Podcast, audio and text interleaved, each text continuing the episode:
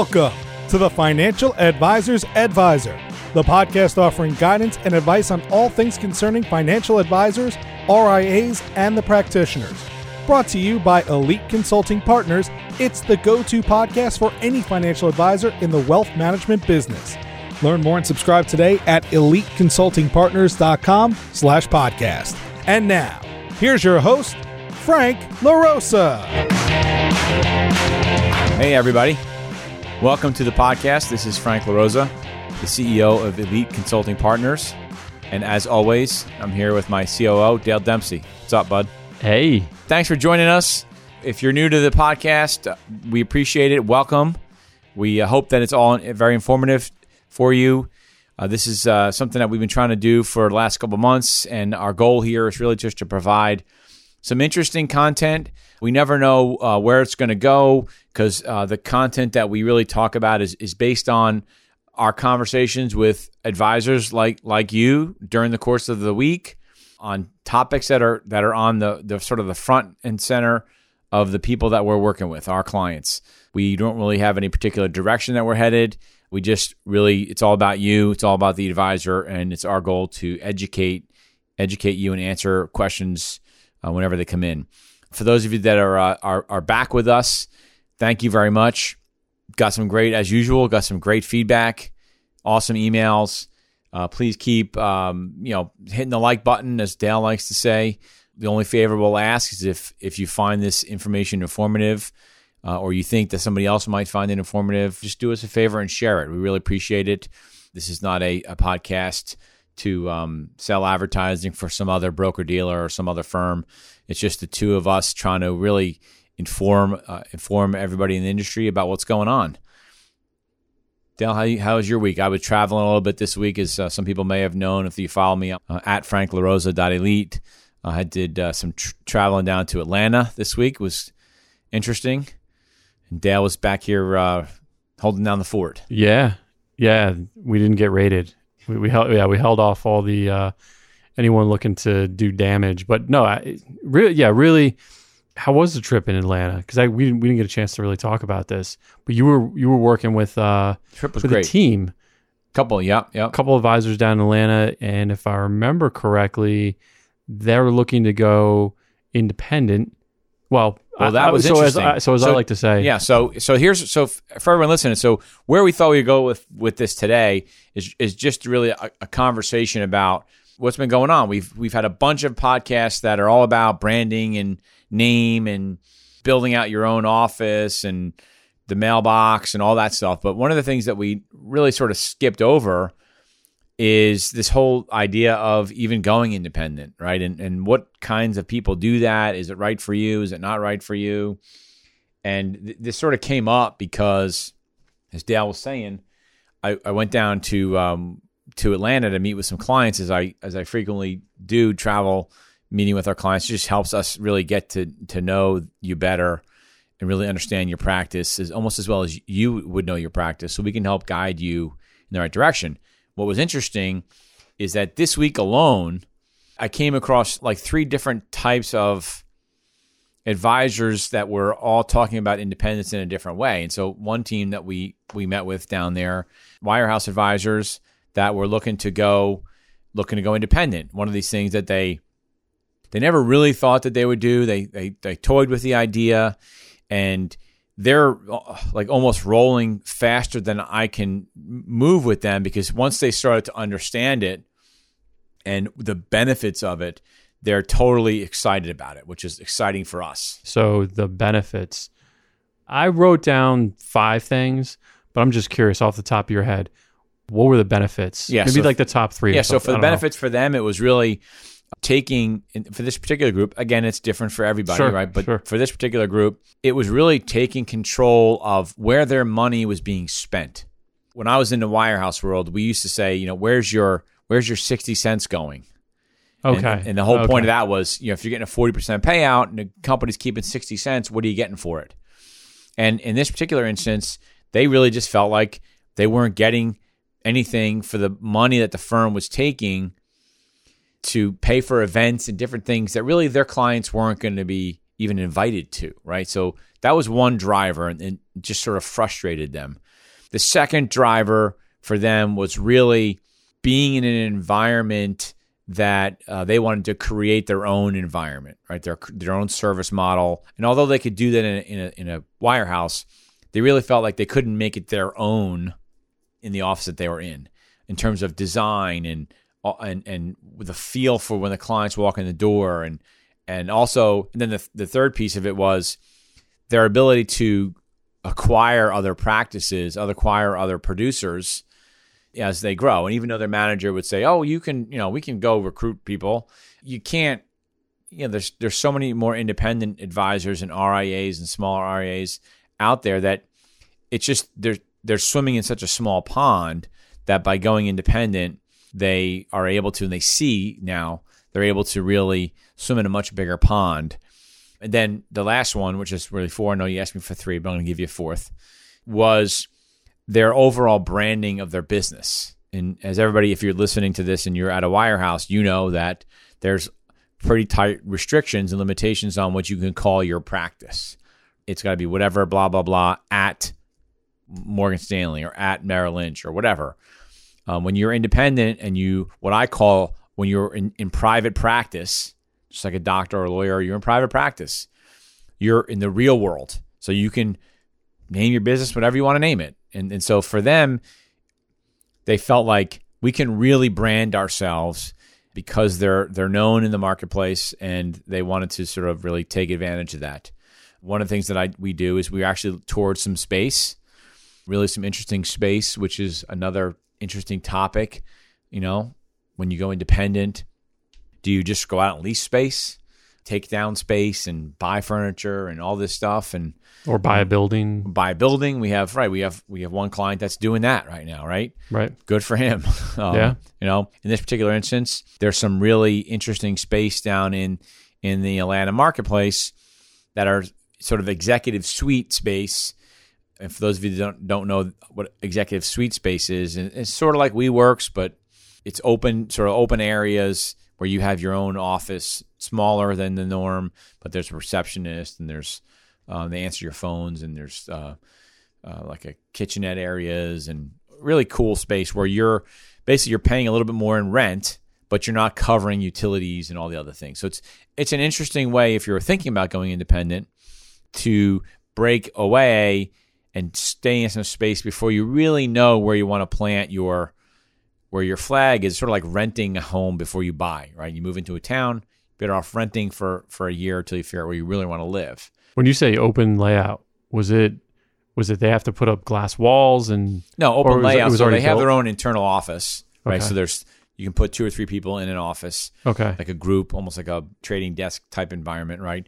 But then they have these uh, areas throughout the office layout that are you know couches and chairs and uh, little nooks that the company built out so that if you meeting meeting with a client and you don't want to meet in your small office, you go take a, a space in the corner. You sit on a couch. There's a cafe area. There are smaller conference rooms that you can use as long as you know ahead of time your client's coming in, where you can use that that conference room. so in this particular instance, it's already built out. It's already right, built one, out. one of the things they're looking. Okay, Yeah. So, okay, that that was the first one. Yeah, and then- Wirehouse and to to wirehouse to, to- independent to or, uh, private, right. Which typically, you know, we call that like a breakaway, right? They're breaking away. right, right. Um, the interesting thing about this particular visit down to the Atlanta marketplace is I also met with an independent advisor swimming upstream or who wants to swim upstream. What I mean by swim upstream is going from an independent location to a W 2 retail office.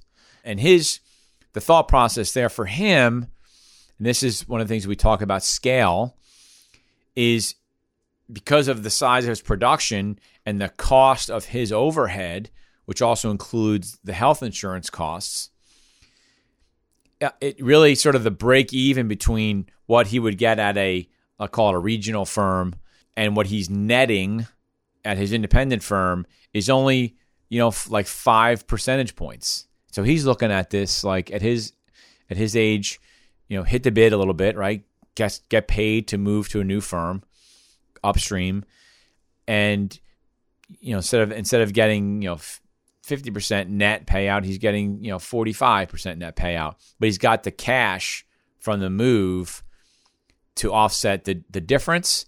That was his mindset because of his particular situation. And I think that's one of the things that everyone needs to think about is what is your particular situation?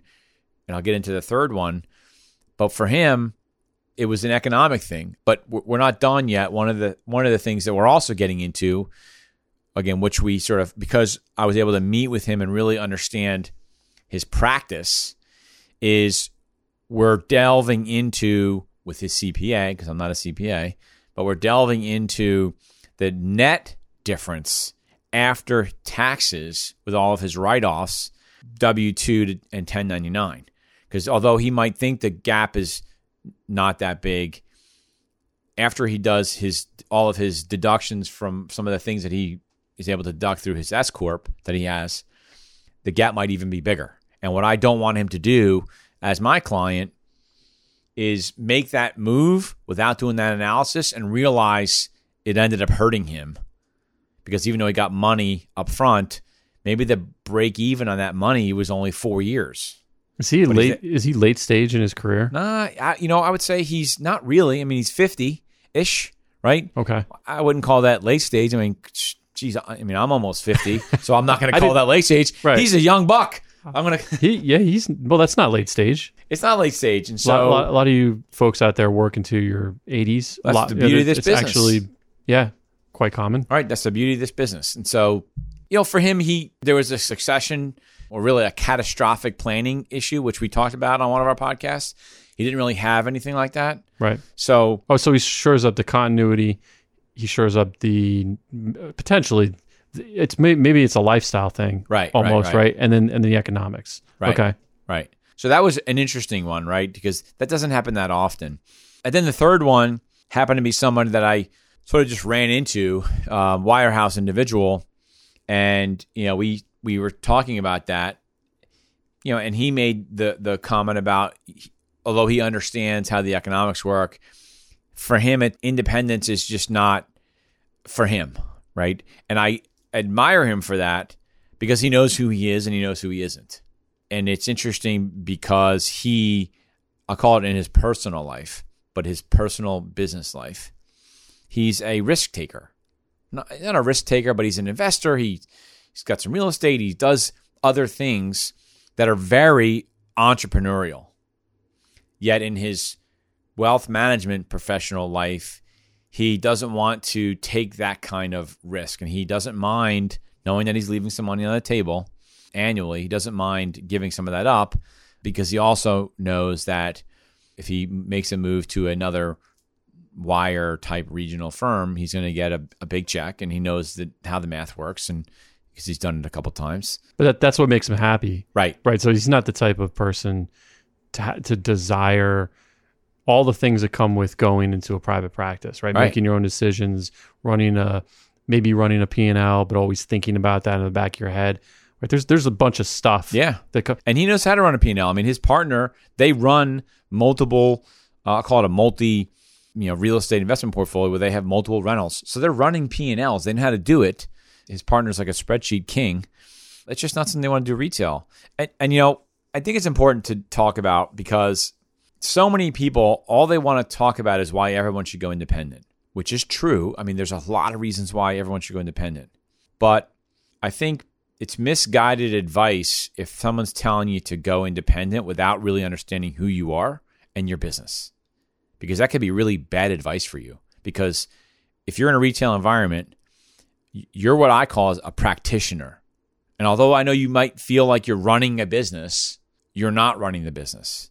When you have to decide to buy furniture and that furniture cost comes out of your checking account, all of those things, then you're running a business.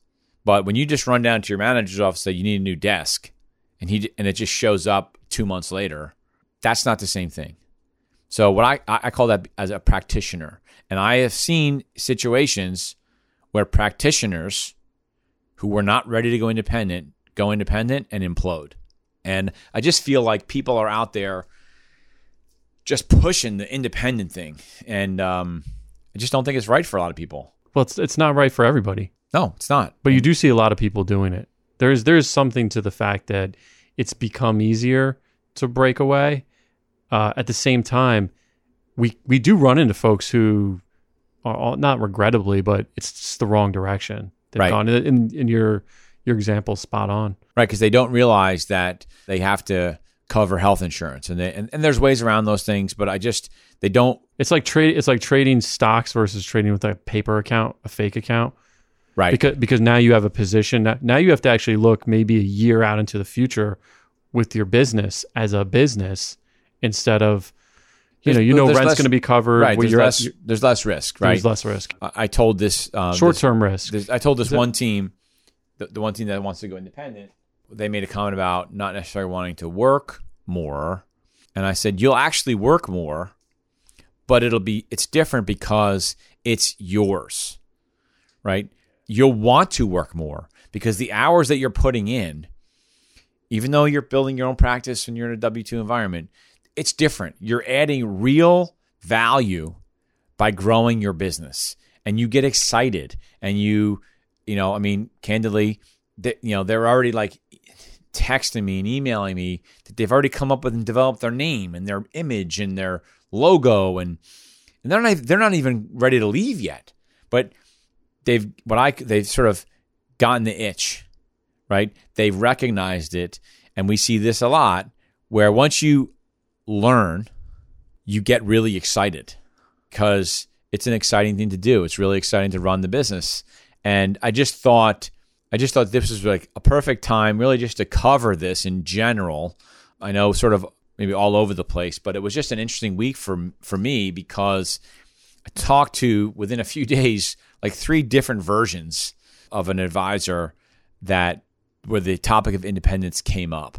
And I just, if you're, you know, if you're listening and you're thinking about is this right for me everyone's doing it all these people in my in my office are going independent maybe i should be doing that what, what i would tell you is maybe you should and maybe you shouldn't but you got to explore with a candidly with a consultant give us a call 856-316-4651 uh, four, um, no no four six five three Oh, well, that's Dale's number. So you want to call me four six five one, but you can call Dale too. I'll end up picking up the phone, Bo, taking over the lead, taking over the account. Um, but uh, you know what I would say is, and and and they're gonna you're gonna talk to your buddy that went independent, and he's gonna and he's gonna tell you it's awesome, right? Because he because that's what he believes.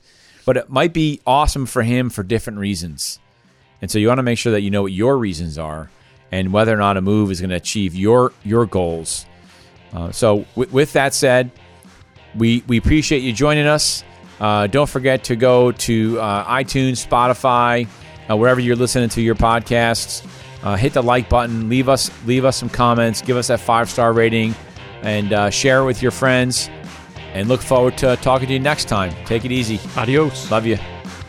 You've been listening to the Financial Advisors Advisor Podcast, brought to you by Elite Consulting Partners, the leading experts in advisor transitions, succession planning, and broker dealer and RIA M&A consulting. If you're looking for strategic advice or solutions on any of those topics within the financial services industry, or you just want to subscribe to the podcast, head on over to eliteconsultingpartners.com.